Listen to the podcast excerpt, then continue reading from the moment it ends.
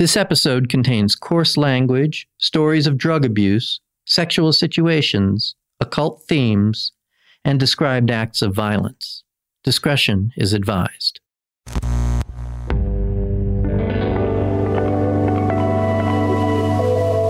Diversion Podcasts. This is Backstage, The Devil in Metal. Unheard stories of sex, drugs, and rock and roll from the legends of metal music Black Sabbath, Metallica, Judas Priest, and dozens more. In this episode, let me just say there was never a moment in my life when I was ever ashamed to play this kind of music or tell anybody what, what I did. Uh, because to me, this is the hardest kind of music you can possibly play. Um, it's so difficult to do, but if you can capture it, uh, it gives you the most satisfaction of any other kind. I said, Ronnie, you're fighting a dragon on stage, and you've got this great theater going on around you of who is this guy?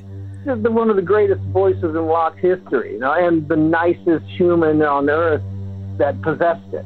The man with a voice that could pierce chain metal.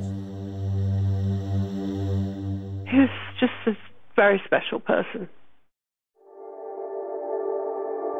On July 12, 2021, metal royalty gathered from across the world for the Stand Up and Shout livestream benefit.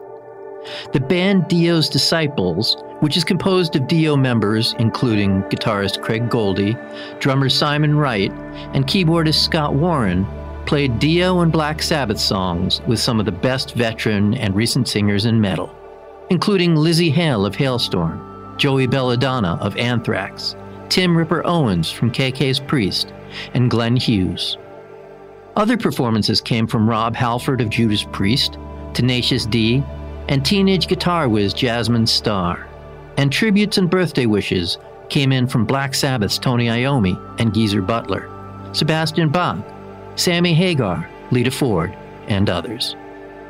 It seems one of the only metal luminaries to miss Ronnie James Dio's 79th birthday commemoration was Ronnie James Dio, who died of stomach cancer in 2010 at the age of 67.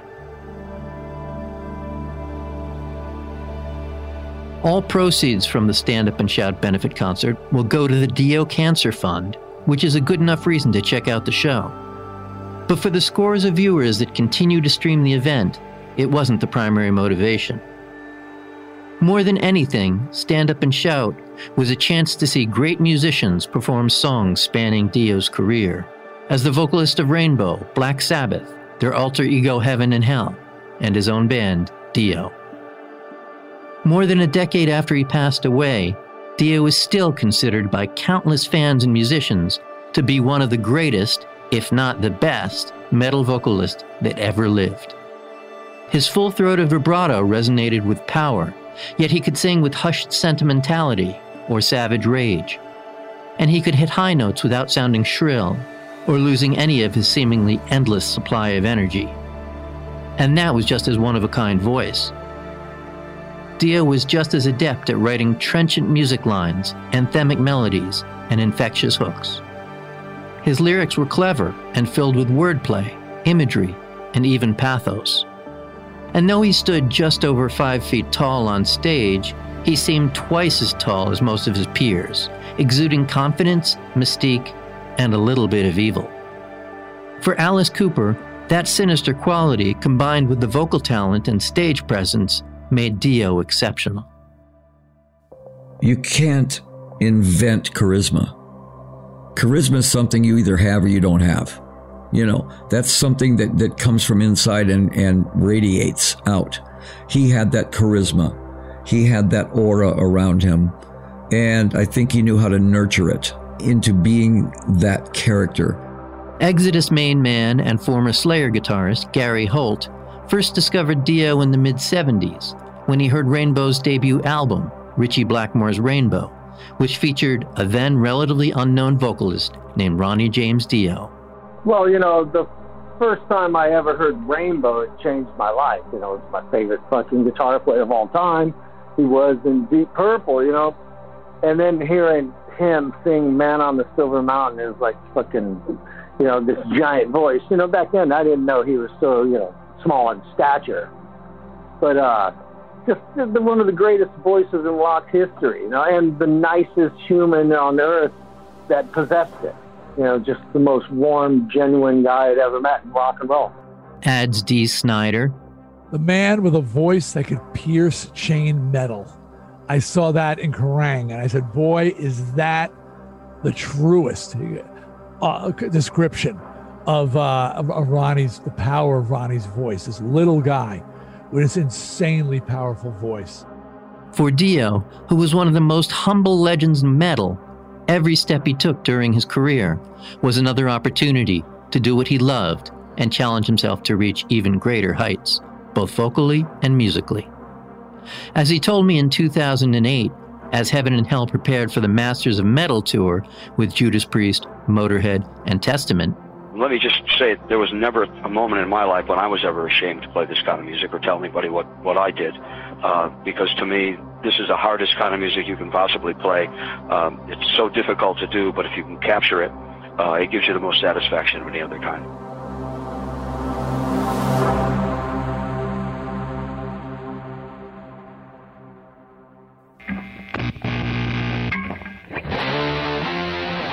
Hi, and welcome to Backstage, The Devil in Metal, the show that explores the culture, lifestyle, and history of metal to tell some of the stories behind the stories. I'm your host, author and journalist Jon Wiederhorn, and in this episode, we'll explore the life, career, and tragic death of Ronnie James Dio, one of the first and best metal singers who ever lived. We'll examine his pre metal roots, those prickly years with Rainbow, his triumphant era with his solo band Dio, and those that weren't as great. And we'll also address how he joined and resurrected Black Sabbath three times, the last of which happened in an almost predestined reunion in the group Heaven and Hell. Finally, we'll look at how the band boosted his career and morale, and the tragic battle with cancer that brought him even closer together to his musician friends and the metal community and sadly ended his life. So grab those vinyl classics from the shelf to play after the show and get ready for Dio's wild ride from hell to heaven.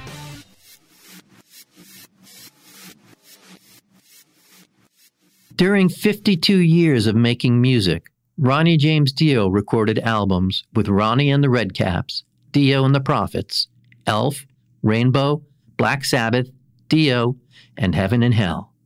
He was constantly driven by success, but he was just as motivated by his career disappointments, most of which he overcame and rose above.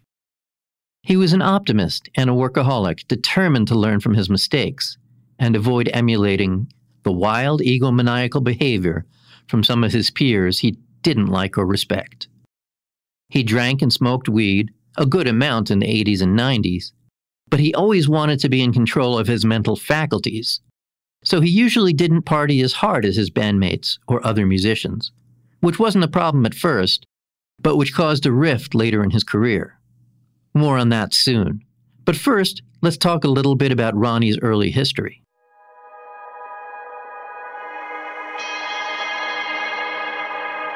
Ronald James Padavona was born on July 10, 1942, in Portsmouth, New Hampshire, where his father was stationed in the Army during World War II. After the war, the family returned to Cortland, New York, and Dio started singing in his church choir. That might have taught him about melody and harmony, but he cultivated his earth shaking operatic vocal style in a less conventional way. As his widow and longtime manager Wendy Dio, who co wrote Dio's autobiography Rainbow in the Dark, explains, his father forced him to play uh, the trumpet from five years old. He had to practice three hours a day every night after school. So um, I think that's probably where his breathing came from. His, he's being able to breathe uh, and sing like an opera singer because of his uh, his training with uh, with trumpet. Dio's first band was the Vegas Kings, a soulful bluesy group he joined in 1957 a year after Elvis Presley released his self titled first album. The Vegas Kings changed their name to Ronnie and the Rumblers, and then Ronnie and the Redcaps. The band gigged on occasion, but they didn't get far since Ronnie was still in high school. though he fully exercised his musical abilities in the band by playing trumpet, bass, and singing. In 1960, the group released two impossible to find singles. The first was Conquest, a surf instrumental. With the same lineup, the band put out An Angel is Missing as Dio and the Prophets, marking the debut of the surname Dio, which he modeled after the mafia figure Johnny Dio, and which Ronnie would use for the rest of his life. Yeah, it was Johnny Dio, the mafia guy, which a lot of people think, you know, mafia is romantic, although if they really go into it, they realize how bad it is. But you know, it's it's it's like it's like a Robin Hood kind of thing. You know, the mafia, Johnny Dio, the big cool guy. Dio graduated from Cortland High School in 1960 and entered University at Buffalo, where he played trumpet in the school band. His final educational institution before entering the big time School of Hard Rocks was Cortland State College, where he majored in history but dropped out to devote more time to his band. He kept the Prophets going, and the group played small New York clubs and frat parties, and recorded the 1963 album Dio at Domino's. The group received some attention and were offered a deal by Atlantic Records to record a 7 inch for the strangely titled song, The Oo Poo Pa Doo. Despite its failure to do much but collect dust, Dio and the Prophets released 10 more singles on tiny labels between 1962 and 1967. His band may have lacked direction, but Dio never lacked determination, and he was fairly optimistic, even in dire times. Ronnie was never a defeatist. It was always, you know, he was always a, uh, optimistic about the next thing or what he was going to do or whatever. He just, you know, he'd fall off the horse, he'd get back up and do something else. In 1967, the year before Black Sabbath's vintage lineup formed as Earth, Ronnie James Dio added a keyboardist and transformed the Prophets into a raw bluesy band, the Electric Elves. The following year, guitarist Nick Pantas died in a car accident that landed Dio in the hospital. When he recovered, he reformed the group as the Elves, and finally in 1972, Elf. That year, they released their self titled debut on Epic Records. It was produced by Deep Purple members Ian Paice and Roger Glover. So it's not so surprising that when Ritchie Blackmore quit Deep Purple, he recruited Ronnie and the other Elf members to perform on Rainbow's 1975 debut, Ritchie Blackmore's Rainbow. Soon after he joined Rainbow, Dio met Wendy, who was friends with some of the other band members' wives, and was invited to a party following the recording of Rainbow's debut. She was impressed by Dio's talent and gift for gab, but wasn't immediately smitten. Maybe she was just too freaked out by the bizarre occult rituals that went down at Blackmore's place when uh, Ronnie was in Rainbow, we used to do a lot of seances and things like that, and even though it was kind of scary at times. When um, they were recording at the chateau in in uh, France, which is in uh, we used to call it Horrorsville. And one night we did a seance, and um, we asked for um, who it was, and he said it was it was Baal, and he was going to wipe all the tapes out and everything, and he did. Every night they would go and record, and then in the morning all the tapes would be uh, blank again, and they'd have to start again. And then one day we did a seance, and uh, it was the last one we did, and the glass just broke away and went right round the table and smashed on the floor. We all ran away, ran to bed. oh my God! Yeah, oh yeah, no, and I got pushed down the stairs by somebody. There's no one behind me, and I I pushed down the stairs. At which point I went back home. Ritchie was definitely into it. Yeah, I think he instigated it. Ronnie was stricken by Wendy's charm and beauty and made it clear he was interested in being more than friends. She wasn't interested. But Dio was as determined to win over Wendy as he was to be an accomplished singer in a stellar rock band. And eventually, his persistence paid off. Eventually. I just uh, thought it was a bit too short for me and just laughed it off. But he continued following me around and talking to me, and uh, I think I really fell in love with his brain actually because he was so, he was just a very special person. Even amongst those who knew him, Dio had a reputation for being humble and laid back. Yet he exuded confidence, and is remembered by many as someone who instantly connected faces and names, even a couple years after a first meeting. With very few exceptions, everyone who knew him was won over by his personality and found him easy to talk to. He actually had a gift that he could talk about any subject with any person from 8 to 80 and find something interesting about them. He always seemed to draw the, uh, people uh, what was out of them to get them talking about themselves because he was really interested in people. One individual Dio wasn't especially interested in spending time with was Ritchie Blackmore, the guitarist and ringleader of Rainbow. After the 1975 album Ritchie Blackmore's Rainbow, Blackmore fired all the former Elf members except Dio and hired new players, including bassist Jimmy Bain, who would eventually join Ronnie in Dio. Rainbow released Rainbow Rising in 1976 and again shuffled the lineup for 1978's Long Live Rock and Roll. Dio should have seen the writing on the wall. He and Blackmore were both confident and talented but that's about all they had in common, aside from musical chemistry. Black Sabbath bassist Geezer Butler says countless artists have harbored animosity towards Blackmore over the years. I mean, if you're a singer, you hate him. Ronnie didn't get on with him at all, and Ian Gillan certainly doesn't get on with him. Mm-hmm. Uh, they respect him as a musician, but apparently he's supposed to be a bit of a weirdo. But, you know, that's their opinion, it's not mine. After Long Live Rock and Roll came out, Blackmore fired Ronnie. He was fired from Rainbow because they wanted him to write more commercial.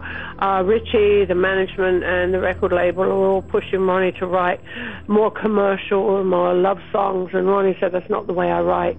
And so, therefore, it was time for him to leave. And that's right around the time that you, you uh, were dating or you married him, right? Uh, we were married in April, and I think this happened in like mm, maybe around August, September. Mm. Was that uh, a devastating, a devastating blow? Did it seem in the short term like, oh God, what are we going to do now? Oh, absolutely, absolutely. Because when we were in Rainbow, uh, we had a big house to live in and a nice car, but we didn't really get much money. I think we used to get about $150 a week. We didn't get much money, so um, it was uh, very devastating. Dio remained upbeat, and the couple moved from their place in Connecticut back to Los Angeles, where they got a small house in Encino, which they shared with eight other people, while Ronnie scrambled to find a new gig. He didn't have to wait long. When Black Sabbath fired Ozzy Osbourne for being too drunk to sing, write, record, or show up for practice, Sharon Arden, who later became Sharon Osbourne, called up Iommi to suggest he give Ronnie a shot. Uh, Ronnie came in, uh, well, in fact, funny enough, I mean, I was talking to Ronnie beforehand. Uh, uh, Sharon told me about Ronnie, of all people, uh, said how good he was and whatever else. And I, uh, we were talking about doing something with him before, you know, uh, like a side project or something with Ronnie. But when this thing happened, then Ronnie was the first one I suggested to the other guys. I said, well, let's, you know, let's give Ronnie a try, you know. And we spoke to Ronnie, and Ronnie was interested and came over to the house and as soon as everybody heard him, I said, well, that's it, you know, that's where we are. Tony Iommi, Geezer Butler, and Bill Ward may have been sold on sight, but for Dio, the move to Sabbath wasn't a sure thing. First, he was a light drinker and a casual weed smoker, and was concerned about being in a band with members that had a reputation for partying as hard as they played. More importantly, while he knew he didn't want to make pop music with Rainbow, he wasn't sure he wanted to play such heavy songs with Sabbath. And there were other hiccups. Well, there was a lot of reservations. Ronnie wasn't quite sure, you know, if that was the kind of music he wanted to do, and um, it was a, it was a challenging time. But you know, I'm so glad he did it, and he was so glad he did it. But it, we were we were thinking a lot of things, and then Don Arden was managing the band, and that was a bit some complications there. So, you know, he wanted uh, Ronnie to write the album and um, record it, and for Ozzy to tour with it, and that wasn't something Ronnie would do. And so um, Don got really mad and released the band of his contract. Without management to guide them, Black Sabbath invited Ronnie to join them for a writing session and see what happened and how they got along. Ronnie was a New York suburban boy and the Sabs were all Brits from working class Birmingham, which could have been awkward.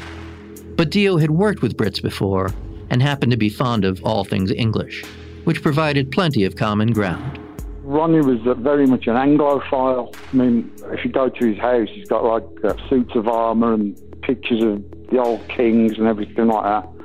His house is completely built on like a, an English sort of castle. So he was he was really into English stuff, and he loved soccer. And I, I'm like soccer mad myself. Um, we were all, always talking about that. And he liked reading books, which I, you know I'm addicted to reading books. Um, we just had loads of things in common apart from music. When Ronnie came into the rehearsal room, Iommi showed him riffs he had worked on with Ozzy, but which never went anywhere. In no time, Dio helped shape them into the song Children of the Sea. In addition to being an experienced vocalist, Dio was also a strong songwriter and played trumpet, guitar, bass, and piano, so he had a good understanding of music composition. One of his greatest skills, says Iommi, was his ability to take a riff and build a melody around it that didn't rely on the root notes of the guitar part it was good for me as well at that point because uh, the first time I'd written with a, uh, another singer in mind. So he gave me a different way of writing in some ways because uh, with Ozzy, uh, Ozzy would generally uh, sing around the riff, you know, follow the riff, like Iron Man, you know, do the same as Iron Man, the riff, which was great. But uh, with Ronnie, he, he wasn't so much want to follow the riff; he'd sort of sing across it, so it was a different, a different feel. So it gave me somewhere else to go uh, um, musically. If Children of the Sea was, in baseball terms, a lead-off single, the second song Tony and Ronnie wrote together was a home run, says Ronnie. Tony had this wonderful riff, you know, carried on, finished writing it, and it was Heaven and Hell. Knew that was a winner right away, right away. I mean, that was just a monster right off the bat, that one. The trifecta and the final bit of evidence that the new Black Sabbath was a formidable force was Lady Evil, a bluesy metal song that Tony presented to Ronnie. As soon as Ronnie started singing that, I thought, wow, what a great track. He brought it to life, you know. Any riff, you can have a great riff, and if, if you have the wrong vocal on it, it kills it. And Ronnie just has that knack for putting the, the right vocal on, you know. And Lady Evil came alive when he started singing that. It wasn't long before Black Sabbath finished the songs for Heaven and Hell and made plans to record. Without the confidence of their label, the band had a diminished recording budget, so they flew to Miami and worked at Criteria's studio.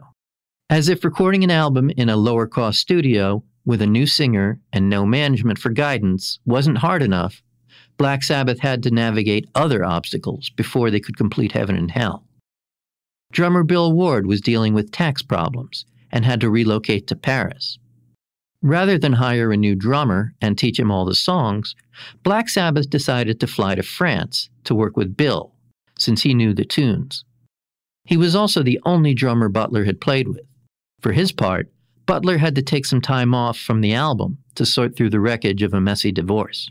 I'd done the divorce. I was really, really happy and, and ready to concentrate on music again.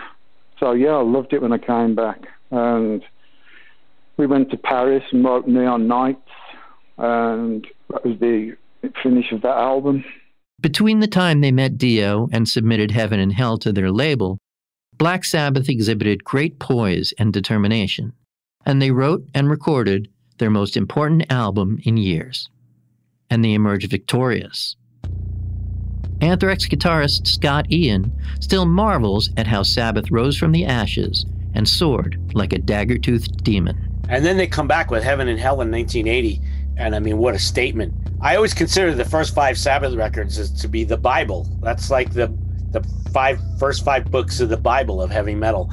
And uh, Heaven and Hell fits right in. It's as it's as good, if not better, than some of those albums. And I know some people, oh, that's blasphemy, but um, I think that record is as as great as anything they'd ever done, and uh, just, just mind blowing to be able to come back as the new frontman for an established band, Dio was determined to make his mark. He wasn't a wild man, as Ozzy Osbourne had been. He was a heavy metal surgeon, an exacting performer who sang with razor precision. He was also a compelling showman, stalking the stage, making theatrical gestures, and playing to the crowd. Oh, yeah, and he made the sign of the horns a trademark metal salute, even though Gene Simmons and Coven frontman Jinx Dawson said that they were doing it first. Flashing the goat was part of Ronnie's mystique, and it wasn't a bastardized sign language symbol for love, like Simmons did, or an occult gesture to greet fellow Satanists, as Dawson had used it. It was a dramatic move steeped in history Ronnie learned from his grandmother. For a start, Gene Simmons is, is Jewish and not Italian. Uh, the devil sign, or as it, it's, it's really the Moloik. It's called the Moloik and it's old. It goes back to medieval times when um, uh, old Italians would use it, and Ronnie uh, first, you know, would see it being used by his grandmother. He, when he was like five years old, walking down the street, his grandmother would do it to ward off evil or to give the evil eye, depending on which way you do it. As they launched the tour for Heaven and Hell, Bill Ward was showing the strain of long term alcoholism and exhaustion. He was also facing daunting personal problems that fueled his need to self medicate. For a while, he held his shit together on stage. Then, halfway through the tour, he ran out of energy and dropped out.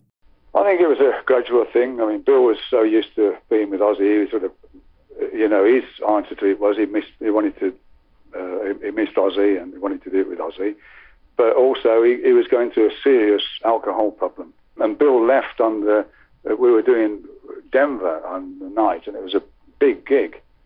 Um, Bill just left. He just pulled out, got in his mobile home, and got his driver to to go, and, and he just that was it. We didn't know anything. Bill had gone. Uh, just so uh, we were so shocked, you know. With little time to replace Bill, Black Sabbath scrambled for a drummer to play a major open air show in Hawaii. They got a CD of music by drummer Vinny Appice, brother of Carmine Appice, from Vanilla Fudge and Cactus. The band tried out Vinny, and everyone agreed he could play, so they hired him for the show. It was only during rehearsal Iommi realized that, having played so long with Ward, he felt uncomfortable with another drummer. Then there was the comical reality that Vinny's drum kit looked like a toy compared to the monstrosity Bill had used. I was the one with the problem then. I found it hard to play without Bill. Mm. Vinny came in. Uh, and, and for this show, I can't believe it. We'd done the gig in Hawaii, and I looked on the riser where Bill's kit normally is, and there's Vinny's kit, and there's it's like about a quarter of the size of Bill's, and it just looked absolutely ridiculous. He got this little baby kit of drums, and I thought, fucking hell, you'll never hear him, you know.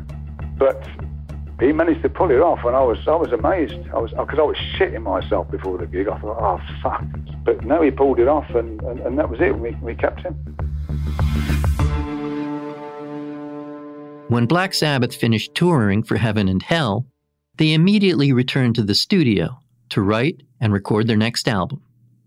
The first track they worked on was The Mob Rules, which was commissioned for the soundtrack to the film Heavy Metal and was recorded at Tittenhurst Studio in England, which was John Lennon and Yoko Ono's old house, where they shot the video for Imagine. The band had a great time, and it springboarded them into a rapid writing session for the 1981 album The Mob Rules, which was recorded with Martin Birch at the record plant in LA. While songs like the title track, Voodoo, and The Sign of the Southern Cross were solid, and the studio sessions were tight and professional, the temperaments of the band members had begun to sour. By the time they started playing shows, Iommi again felt uncomfortable performing with Appice. Butler was acting aloof, and Dio was unhappy with the amount of substances his bandmates were using, even when it didn't impair their judgment or performances. I think Tony shut himself away a lot of the time, and I don't know. It was a, a tense time at that time. Was that something that was uh, very upsetting to to Ronnie? Was he was he uh, confused yeah, by because things started with such a bang with? Uh... Yeah, but no, he was uh, he was uh, yeah he was very very upset about everything. Yep, Mm. absolutely. Black Sabbath recorded Mob Rules tour dates in Seattle, Dallas, and San Antonio for the concert album Live Evil. The record should have been easy to put together and allow the group to take a brief breather before working on their next studio project. However, tensions that spilled over from the road entered the studio. which led to the eventual departure of Dio and Appice. When they heard the recordings of the songs, no one in the band was happy with the way they sounded, and everyone wanted to try to make them better. Since Ozzy's former bandmates tended to stay up late partying, they wouldn't get into the studio until late afternoon at earliest. Meanwhile, Dio and Appice, who were keeping more conventional hours, arrived in the morning. So they'd listen to the mixes and tinker with them to try to improve upon what Tony and Geese had done. Usually, they went back home before Geezer and Tony arrived. So when the original members of Sabbath listened back to what they had done the night before, they were surprised to hear a different mix. They accused Dio and Appice of trying to sabotage them, and words flew like bullets. That's what the uh, engineer was telling us. That because uh, me and Tony would go in, uh, listen to uh, what, what, what I'd done the day before, and it'd sound completely different. And we kept kept doing this for like about a week. And eventually the engineer said, "Well, I've got to tell you, Ronnie is coming in and changing everything that you're doing." So um, that's what his take on it was. So uh, you know, sort of conf- confronted Ronnie with it, and that was the end of the band. Ronnie got um, a solo contract with Warner Brothers by this time, and he was concentrating more on that than Sabbath. Wendy says it's absolutely untrue that Ronnie had lost interest in Sabbath. I had gotten him a solo deal uh, during the time he was in Sabbath, but it wasn't for um, it wasn't to be. It was just something down the line. It wasn't something that he was thinking of doing or or forming another band or anything until uh, he until he quit. Yeah, I think that a lot of it was, uh, as I said, Ronnie would, and Vinny would go down to the, the studio, and then um, uh, Tony and Terry would come later because I think they're drugs or whatever, and um, they were paranoid and thought that uh, Ronnie was changing everything and putting this in and doing that, which wasn't at all. It was just paranoia. The lethal blow came when Iommi and Butler confronted Dio and blamed him for trying to ruin the album. In his book Rainbow in the Dark, Dio writes Iommi convinced Geezer to call Ronnie and say, quote, I don't think this is working out. We really want Tony to produce the album. When we were going through a lot of the things that we that we mentioned to you before that were, you know, difficult and we shouldn't have done and things maybe we shouldn't have thought. We were, you know, a lot younger and a lot more attentive to having a good time perhaps, or not really caring about each other or what the consequences were going to be. Though Dio didn't want to leave Black Sabbath after Live Evil, the timing was good. And when he launched a solo career, he took Vinny with him and hired Jimmy Bain, who he had played with in Rainbow. Then he recruited a whiz kid guitarist named Vivian Campbell, who had been in the Irish band Sweet Savage. The album the Dio band wrote, Holy Diver, which was produced by Dio, was a commercial metal smash that was heavier than hair metal, but featured keyboards, blazing guitars, and lots of melody. I think it was a mixture of the rainbow stuff and the and the Sabbath stuff. Um, just the way he, you know, he was able to write what he wanted to write, do what he wanted to do. I mean, he had actually written um, Holy Diver and uh, Don't Talk to Strangers uh, during the time he was in Sabbath. Those were four Sabbath songs. Those were songs that he was writing for Sabbath.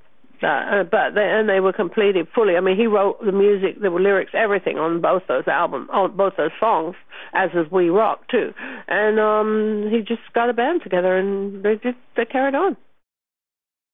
Holy Diver went platinum, and Dio wrote, produced, released, and toured for four albums and a live EP over the next five years, all of which were commercially successful and put Dio near the top of the heavy metal hierarchy. Lyrically, Dio strayed a bit from occult themes, despite the demonic mascot Murray, and focused instead on fantasy and history. The imagery from the lyrics fed the concerts, and Dio brought glowing whips, swords, moving dragons, and pyramids to the stage. Crowds loved it.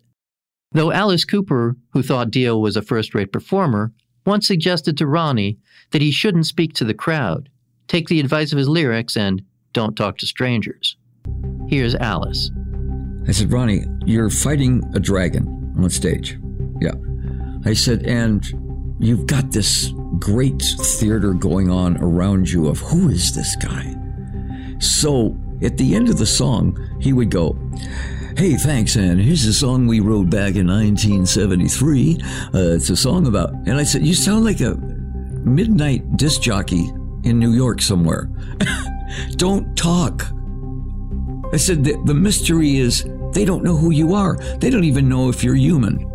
So don't let them in on it. You know, that I, I, Alice never talks to an audience because I want them to have this thing of, is he real? Is he, what is, what, what is this thing? I said, you know, but it was always funny. And I used to go, Ronnie, I said, you can't help yourself, can you? you know, because he would do that all the time. Hey, uh, you know, the next song is uh, a great little song that we wrote, and well, let me think what it was. And, and all of a sudden, it's not him anymore, it's some other guy. and it used to be funny, and you know, it, it, it, he had a great sense of humor, though, you know, about the whole thing. Ronnie and I got along very, very well. With the exception of Vivian Campbell, who insists he was underpaid and deceived by Dio, no one else had any complaints. Everyone in the band worked hard, played hard, and had lots of laughs along the way. As for Campbell, who quit Dio after the 1986 live EP Intermission and is now in Def Leppard, he says he was promised a gradually increasing percentage of ownership in the band.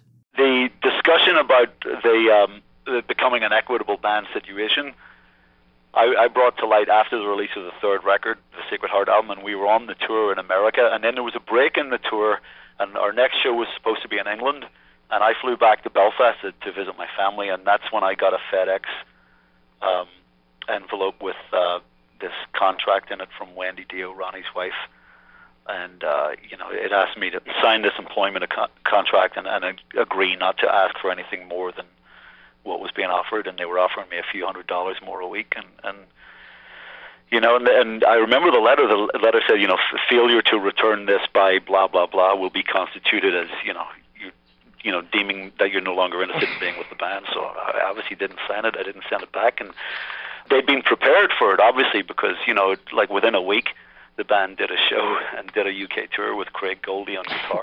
Wendy dismisses Campbell's claims as sour grapes. He was very arrogant, and he just thought he was, you know, he uh, in the end he just thought he should be getting as much as what Ronnie got, and that it should be equal and everything else. But you know, as as I say, he you have to pay your dues in this business, and he certainly hadn't paid his dues. Mm. I mean, Ronnie always called it a band, but it wasn't. It was Ronnie. It was called Dio. It wasn't called Vivian Campbell. Various musicians amicably came and went over the 21 years Dio released albums. But Appice remained dedicated to Dio for most of his career and played on seven of ten records before leaving in 1996 after the album Angry Machines. During that time, there were lots of mind blowing shows, a fair amount of revelry, some good pranks, and quite a few Spinal Tap moments. Dio may have run his band like a well oiled machine, but the machines he brought on stage to enhance the stage set weren't always in tip top shape. There were times when a mechanical dragon died before Dio had a chance to slay it. And once, a pyramid that was supposed to separate at the top to reveal Appice on a drum riser didn't open as planned. Vinny recalls the chaos and comedy. The pyramid, it was a, it would look great, you know, the beautiful Egyptian set. And we had a song called Egypt. We had sphinxes that shot lasers on the side and smoke and the whole thing. One night he starts playing, I start playing, and the top would not come off. And I'm dying of smoke inhalation, you know, in this pyramid. It was small, and it was all the smoke in there. And Ronnie's looking back. They're all looking back, and of course we're laughing. They're laughing. Oh shit! He's in this like the musical rhythmical pyramid. There's nobody there but a pyramid, but it's playing the drums. Finally, it went up halfway through the song, so things like that happened. And, and uh, one time with Sabbath, I had the uh, this is on the Heaven and Hell tour in 1980.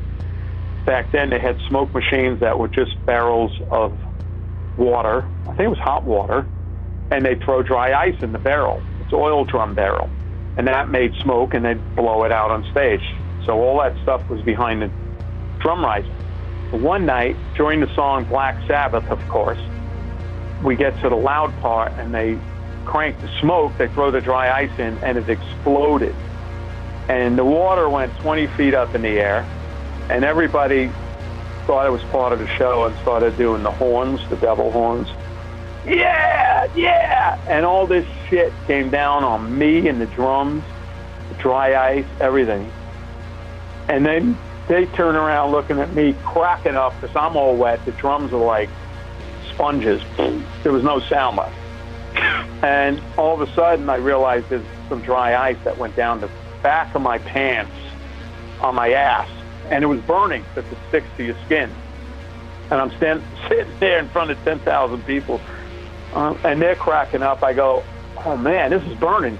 I got to go. I ran off the stage, went to the medics, and there's two women, of course, pull your pants down, and they're picking this dry ice off my ass. Pieces that stuck, you know, that burned the skin and everything. As with many other metal bands, the rise of alternative rock in the early 90s caused career problems for both Dio and Black Sabbath.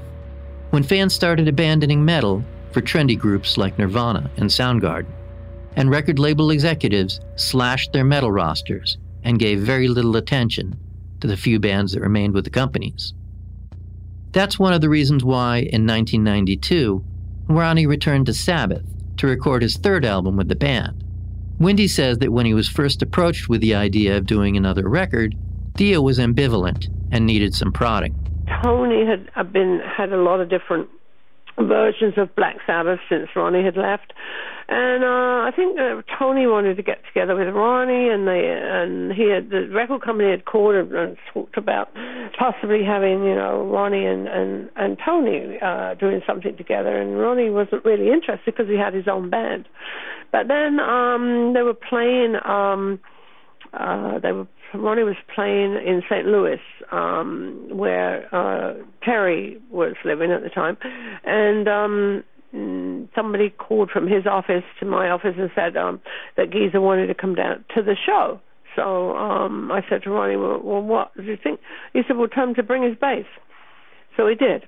And they got up and played, and it was fabulous. And that's when Ronnie, I think, decided that, that that's, let's do it, do it again. Ronnie, Tony, and Geezer wrote some scalding tunes, and after Sabbath's then drummer Cozy Powell suffered a horse riding accident, Sabbath brought back Vinny Appice, and the band clicked like they did a decade earlier. But it soon became apparent that the third Dio Sabbath album, Dehumanizer, would get little love from the mainstream media, and it sold poorly. Dehumanizer that was, you know, so panned and so critically unacclaimed and so um, unbought by the public, you know, suddenly has this turnaround that people going, it's my favorite album. Well, you know, perhaps it, you know it wasn't the right time for it, but now listening to it now, it's the same great album, and I think it's one of the best I've ever been uh, uh, associated with. One of the best Sabbath albums that we've ever done. I suppose it wasn't uh, promoted like we wanted it to be. Um, we started off in South America, and great reception down there, and live it was it was going great. But uh, as you say, like you know, people weren't really buying metal by then, and we were getting old and sort of past it by then. But why not uh, stick together with Ronnie for another uh, another go? Because as usual, it ended up arguing together. I think that was didn't that one end with us doing the Ozzy farewell tour thing? Yeah, I think there was uh, the Ozzy farewell tour that they wanted. Uh, Sabbath to open? Was that the case? Was Ronnie would be on stage and Ozzy, and that was offensive to Ronnie? Yeah, yeah. So uh, Ronnie refused to do it, and me and Tony thought it was. I mean, we, we agreed. Me and Tony, we thought Ronnie would too. You know, it was just a, a nice thing to do. Supposedly, Ozzy's very last gig with the the original band, and uh, Ronnie just said, "No, I'm, I'm not doing that." So he said, "Oh, we're doing it." So and he got into a bit of. Uh, he didn't like that me and Tony were going to do it, so that was the end of that band. Do you think it was a mistake now to have done it, or do you think he was being childish and? Uh... Not so much childish. I think stubborn. Stubborn, for sure. Yeah, he was. He, Ronnie was very stubborn at times, and um, it was hard to get through to him when he was like that. Mm. Uh, yeah, I mean, I could understand his point you know, he didn't want to go on before Ozzy after he to him, he he built Sabbath back up, and he didn't want to go on before Ozzy kind of thing. So, uh, you know, we respected what he said. No, and that was it. We knew it was pointless arguing with him, so we did it, and we had a good time, especially with Rob Halford coming and singing. Uh, it was good. And said, no, I'm not, I'm not opening to Ozzy. There's no way I'm going to do that. He said, plus the fact, I think what, what they want to do is uh, uh, announce that they're uh, back together with Ozzy. Why should I be there and have egg on my face? So I'm just going to leave. So he did. I don't know what was going on. I just know that Ronnie felt uh, very hurt by the whole thing, and that he thought the best thing was to just uh, to just bow out gracefully, which he did. Stung by Black Sabbath for the second time, Dio and Appice returned to Dio, and a year later they released Strange Highways, a bleak, dark record that reflected Dio resentment over the current music climate and his disappointment with his former bandmates. Like Dehumanizer, it was a good metal album, but it hit at a time when metal was passe. For a long period of time, none of the music that any of us were making was, was being given any attention at all um, because it didn't sell, you know, it didn't sell acne cream or it didn't sell, you know, whatever whatever needed to be sold. Let's face it, face it, all this is pretty much of a commercial venture anyway. So unless you could sell that on a radio station or on a, a VH1 or MTV, whatever it may, whatever outlet it may have been, unless you could do that, you're not going to get the look in. And we just never got the look in because we weren't selling enough of that product and there was no interest. For drummer Vinny Appice, Strange Highways was the beginning of the end of his long tenure with Dio. After the record, he played on the somewhat uninspiring Angry Machines. But he decided he didn't enjoy being in the band anymore, and the public's indifference was making him depressed. I mean, you know, we started playing clubs again, and I'm like, what a downfall. And I looked at Ronnie thinking, he doesn't deserve this, you know. I mean, he's had such a long career. He's so legendary. I'm not even thinking to myself. I'm thinking of him saying he doesn't belong playing this fucking club in Spain, you know? As a longtime legend of metal, Ronnie continued to fly the flag for the music he loved. By the time he returned to the studio for his 10th and final Dio album, Master of the Moon, in 2004, Rob Halford had returned to Judas Priest, Bruce Dickinson was back in Iron Maiden, and both were touring arenas again. Then, in 2006, Black Sabbath's label wanted bonus tracks for the upcoming release, Black Sabbath The Dio Years. The problem was, there was nothing left in the vaults. We were asked by the record company to do something that was a little bit more special for the release of the album rather than just some live tracks that people had actually heard anyway, just maybe in a different locale. And we, we felt that it was important, you know, that request should be honored because we wanted to, to please the people that were going to buy this product. And, and we really felt that it was not good value for money just giving regurgitated things back again. I said to my manager, I said, well, why don't we maybe get in touch with Ronnie, see if he'd be interested in just writing a couple of songs for this album. And um, and that's really what we did, and it went from there. And Ronnie came over to England and uh, came to my house, and we sat in the studio and we wrote uh, three songs. The new songs, The Devil Cried, Shadows of the Wind, and Ear in the Wall, fit perfectly alongside classics like Neon Nights, Heaven and Hell, and The Mob Rules. And Dio and Iommi banged them out in just a few days. It was like being back in 1981, creating songs for fans who were dying to hear them. And they had a blast tracking the music with Geezer and Appice. More importantly, the songs came out great, and the musicians immediately started receiving offers to play shows. As stoked as he was by the music they had made, Dio had concerns. Writing new songs was great, but he didn't know if he wanted to commit to more touring and recording with Black Sabbath. Everyone in the band was now clean and sober, and they were enjoying each other's company, yet Ronnie was wary of putting his hand too close to a hot stove for the third time. I think it's a different moment. You know, I mean, because things happen during the time of your of your tenure in a band or how long you've stayed in the band you're in, and then once you're once you're not in that band anymore, it's it's almost as though you've been thrown out of your family. You know, it's kind of like Rob would know, I would know. You know, not not that you know, if you decide to leave the band, you suddenly become divorced from that family. and it's almost as, as though uh, you know you never belonged there. So when you come back, I mean, I noticed it myself. I came back thinking, well, I remember what happened last time, and the time before that, and the time before that. So I think you start le- leading your life a, with a little bit of hesitation within that.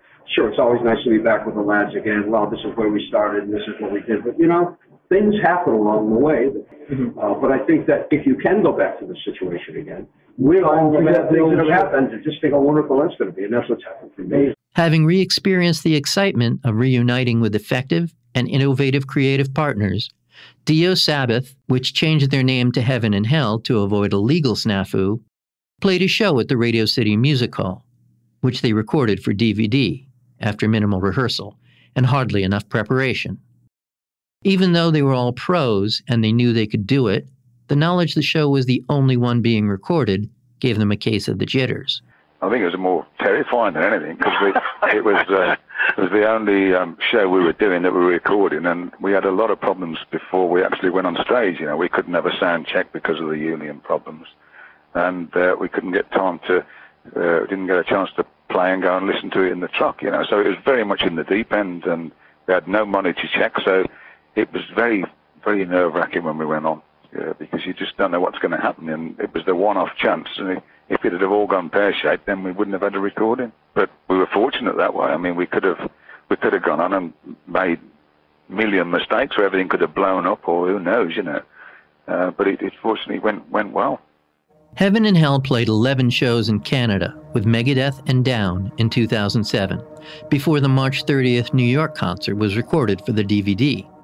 They were still flying high and enjoyed getting back out there to play the old songs as well as the new cuts for the compilation album The Devil Cries and Shadow in the Wind. With engines still revving, the band toured through the rest of 2007 and most of 2008, ending on August 31st at the Shoreline Amphitheater in Mountain View, California, where they wrapped up the Metal Masters tour, which took them across the country with Judas Priest, Motorhead, and Testament. Heaven and Hell were in good spirits when I met up with them to talk about the tour and the likelihood that they would record a new full length. And they were as quick witted and mildly irreverent as ever, answering questions with jokes before sometimes responding seriously.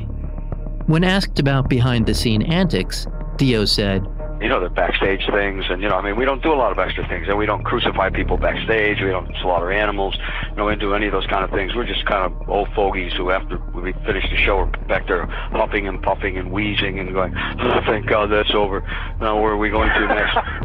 so, I mean, you know, it's just not in that mode very much anymore. Of uh, you know, like uh, one giant, great big party. I think we have to enjoy ourselves on different levels. You know, maybe a little bit more intellectual level now. Added Iommi, and after 25 bottles of wine, we, we feel all right. At one point, Dio said he was keeping it edgy by training failed boxers and fighting on the road, and getting into as many bar brawls as possible in his spare time. It was clearly an inside joke, and Dio sadly admitted the band's days of sacrificing virgins was mostly behind them, but not entirely. There's been the, the odd virgin. Um, the trouble is just so hard to find these days, anyway. really difficult to find in the 50s. Yeah. So we, we we bring a couple occasional versions with us, you know, just so we we, we tack them up on the wall and we look, oh yeah, there are versions left. It's just different people than we you know, were before. You know, I mean, we, uh, it's terrible to say well, we've gotten older, but who the hell hasn't? Um, it's it's not that. It's just that you know, once you've experienced all of those things in your life for so many years, I mean, after a while, even even happiness gets to be a drag after a while. As for the shows, everyone in heaven and hell said that they had grown up since they last toured together on Dehumanizer, and they were enjoying going out to restaurants, rocking like a 7.0 earthquake, and getting enough sleep to do it all again the next day. Virgins be damned. Well, we're always heavily armed. I mean, it's not a problem for us to have to go out and blast away. I mean, from the first gig to the last gig, whatever the last gig may be, from the first one which we've already played. No, the attitude is always it's always all out. It's always know, we're just such a great band. It just always goes out and exceeds itself every single night. So you know we don't have to get any kind of mindset. We're always ready for it. Plus, the our audiences are great and they, they they motivate you too and they move you along. It's been absolutely great, and you know it's it's, it's a pleasure every night to go on stage and really enjoying it. And uh, yeah, I mean you, you you can't really see an end of the moment. It's it's really good fun and you know, we've still got a lot to go, so it's uh, looking forward to it.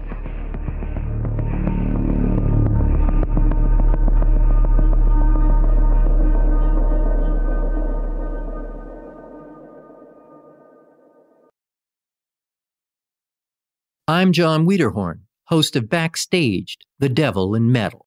If you're enjoying the show, please make sure to follow, rate, and review us on Apple Podcasts. And join us on Facebook, Instagram, and Twitter at Backstaged Podcast to discuss the show and all things metal.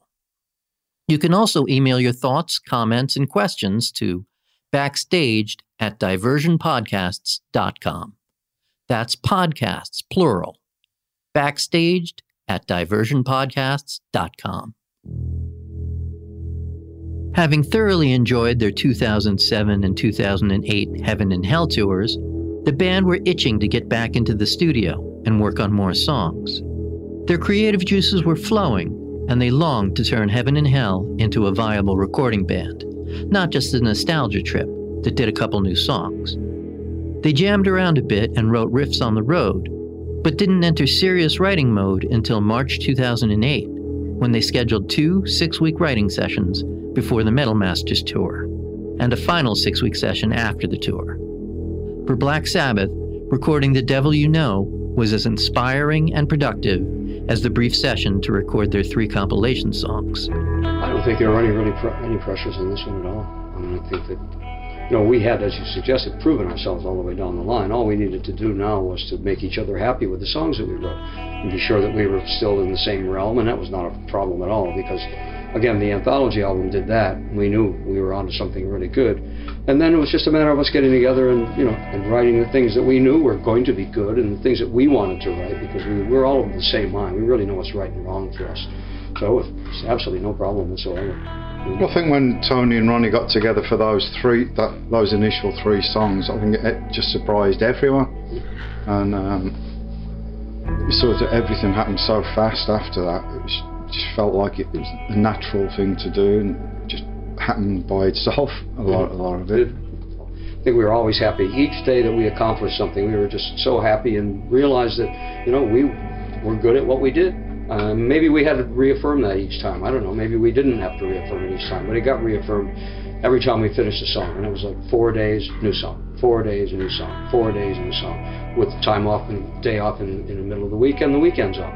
So, hell, if, you know, a couple more days, we would have had a double album or the next one ready to go. It's too bad that didn't happen, because then we might have had a second Heaven and Hell album to enjoy. No one expected the horrible events that would cut an end to Heaven and Hell's short career. The group launched a tour of Europe in May 2009. In August, they returned to North America for 16 more shows. Those were the final gigs the band ever played. Although no one in the Heaven and Hell or Dio family knew it, Ronnie had been sick since around 2005.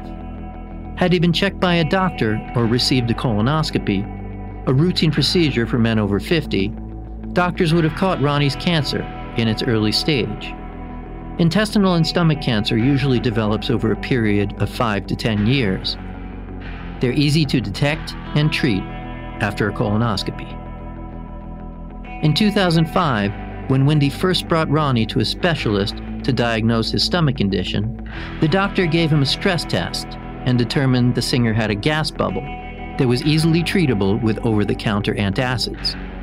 Wendy, who now runs the Dio Cancer Fund to provide awareness, treatment, and research for cancer patients, looks back at the signs and symptoms and is furious she didn't encourage Ronnie to get a colonoscopy back then. But she's well aware that doing so would have been like trying to have a serious conversation during a Motorhead show. But Ronnie didn't care about those things. He never went to the doctors. He was never sick. As far as he was concerned, he wasn't sick. Hmm. So that's what happens. And and if you haven't had been involved in anybody having cancer before, you don't really know. You know, you don't you don't think about it. The strange thing was, Vinny and Tony had been in for um, what do they call it when they stick the thing up your arse? The colonoscopy, right? We were discussing the colonoscopy thing uh, in rehearsals, and they just had it done. Vinny had it done, and he couldn't sit down on his drum stool. and um, I was making arrangements to have it done, and Ronnie was going, "Oh, I'm never going to have anything like that." Throughout 2008, Ronnie was having chronic stomach pains and kept pounding Tums. They worked to a certain extent, but it was pretty clear that it was a short term fix. We'd say, come on, Ronnie, you can't go on like that. And he'd go, no, I'll be all right once I'm on stage. So he, he battled through like uh, the last maybe two or three months of the tour. He just wouldn't let it uh, stop him. And by the end of the tour, the last day, he was like doubled up, almost crying in tears. He was in so much pain. And we flew back to LA he went to the doctors, and they said he had trapped wind. and uh, they gave him this stuff to take, and of course, it didn't do anything. He was getting worse. Pain was crippling him. Mm. And um, we said, you, no, why that's trapped wind? Go and see a proper doctor. So he went to a, an oncologist, and he said, they said he's got stage four stomach cancer. Dio was diagnosed in November 2007, after Heaven and Hell finished the tour. At first, Ronnie didn't realize how bad it was. When he learned he had stage 4, he figured it was a 4 on a scale of 10, which meant it wasn't yet halfway to being the worst it could be. So he called up his Dio bandmates and attempted to work on some new material for his planned album trilogy. But he felt too sick to write anything. And I think that's when he realized how serious it was.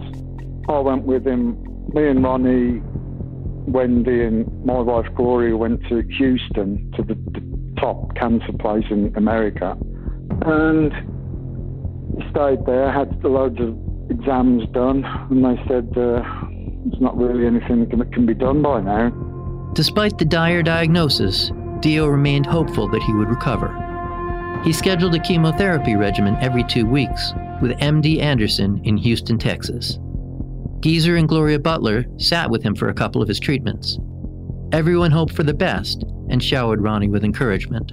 And we would skip down the halls, and we used to call it beating the dragon. We called it the dragon, and we're gonna we're gonna beat this dragon. And uh, that's what we used to do. We, when we were quite, I mean, three weeks before Ronnie passed away, he was accepted an award at Golden Gods. At the event, Dio ruled the room for the last time. He sauntered up to the podium in a black collared long sleeved shirt and black jeans. He flashed the devil horns and hugged Alice in Chains' Mike Inez and Jerry Cantrell, who presented him with a Lifetime Achievement Award. During his acceptance speech, he said, quote, It's great to be back amongst people again. It's been a little while since I've been able to do that. But I feel pretty good and can't wait to get back on the stage again. This is so very cool. Thank you, thank you, thank you, thank you. I love everybody. Thanks a lot. Ronnie did his best to look healthy and act like the elder rock statesman he was. But the cancer had spread throughout his body and was draining his life away. During his final weeks, Dio drummer and close friend Simon Wright, who joined the band after Appice left, came to the house and helped tend to Ronnie's needs. And I remember going over to Ronnie's house and hanging with him, and Simon Wright was there. And Simon took really good care of Ronnie. You know, he had that stent put in where you can just attach the chemo right to it. You didn't have to keep puncturing the skin and stuff. And he had to be cleaned and all this maintenance stuff. And Simon was there with him and took very, very good care of Ronnie. Uh, God bless Simon, you know. The week after the Golden Gods, Wendy threw a party for Ronnie at her home in Santa Barbara, and all of his bandmates and friends came. Ronnie was grateful, but by that time, he knew the celebration was more like a farewell. In the end, he was in a wheelchair and he could barely stand up. All his hair had fallen out. And the next week, he went into hospital for the last time. It just suddenly came upon him that that Friday morning. Um, he just said I didn't feel good. He wanted to go uh, to see the doctor, and I called the doctor, who was a friend, and he came over and he said, "Let's go to the hospital right now." And then Ronnie was in so much pain, they gave him so much morphine that he went into a coma. When Wendy knew Dio was on the way out, she contacted Ronnie's family and closest friends and told them to make arrangements for the funeral and to visit. The final days was like Wendy calling up. He called me up and said, Vin, you better come down. Ronnie's in the hospital. It took a turn for the worse. I don't think he's going to make it. I went, oh, fuck, you got to be kidding.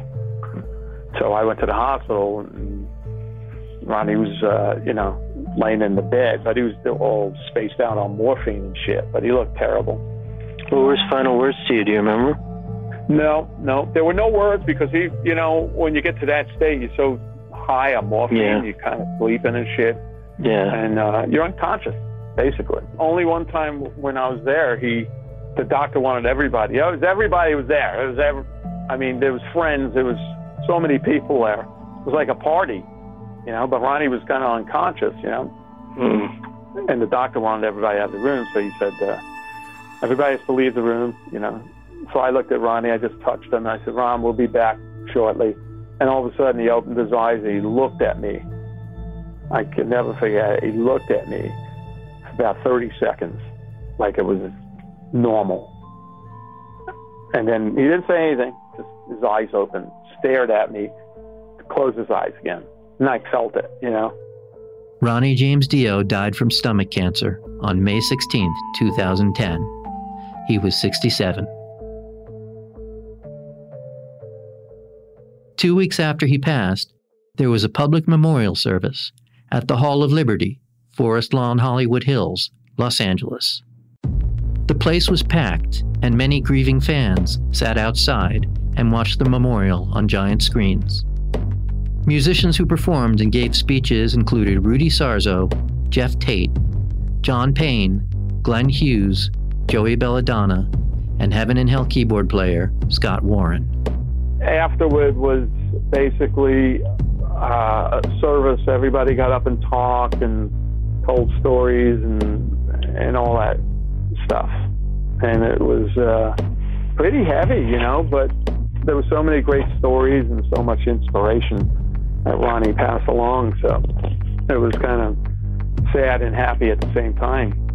Ronnie James Dio is gone, but his vast catalog of music lives on and continues to inspire new generations of artists who are discovering the music of Rainbow, Black Sabbath, Dio, and Heaven and Hell, maybe for the first time. Ronnie knew that a great song was immortal and transcendent, and no matter how loud it was, if it was well crafted, it could be replicated or reinterpreted.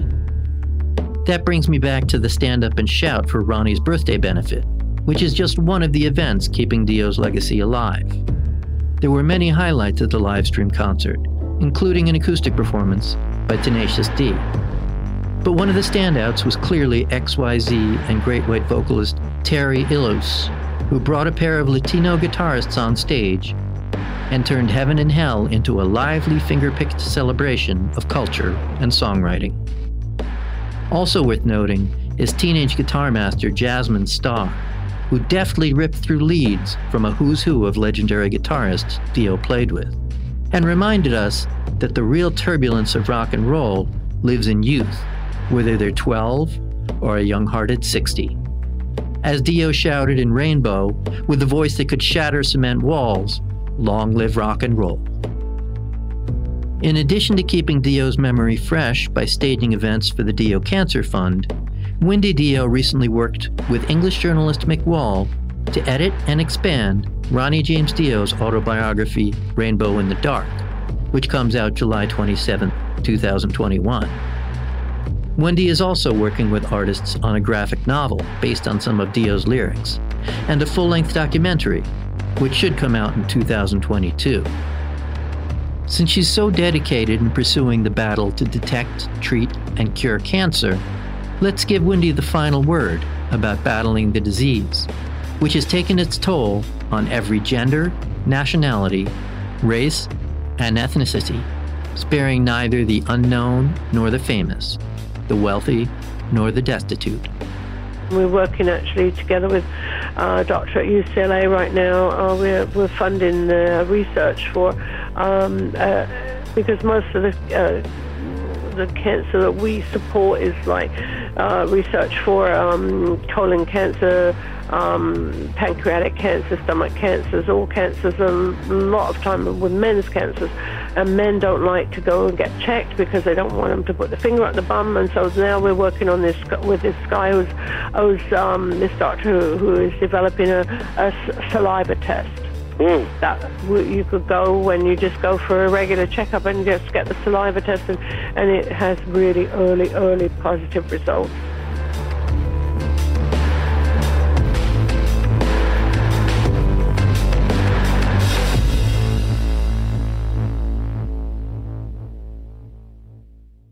Backstaged, The Devil in Metal is a production of Diversion Podcasts in association with iHeartRadio and is available on the iHeartRadio app or wherever you get your podcasts. This season is written and hosted by me, Jon Wiederhorn, produced and directed by Mark Francis and Scott Waxman. Our consulting producer is Andrew Cal. Production assistance from Anita Okoye, and our social media consultant is Stephen Tompkins. Clem Fandango is our technical producer, and our Director of Marketing and Business Development is Jacob Bronstein. Executive producers Scott Waxman and Mark Francis. Special thanks to Oren Rosenbaum at UTA. Thanks for listening to Backstaged The Devil in Metal.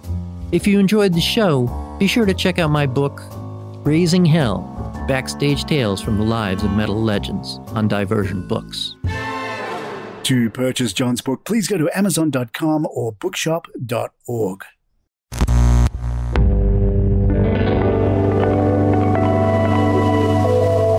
Diversion Podcasts.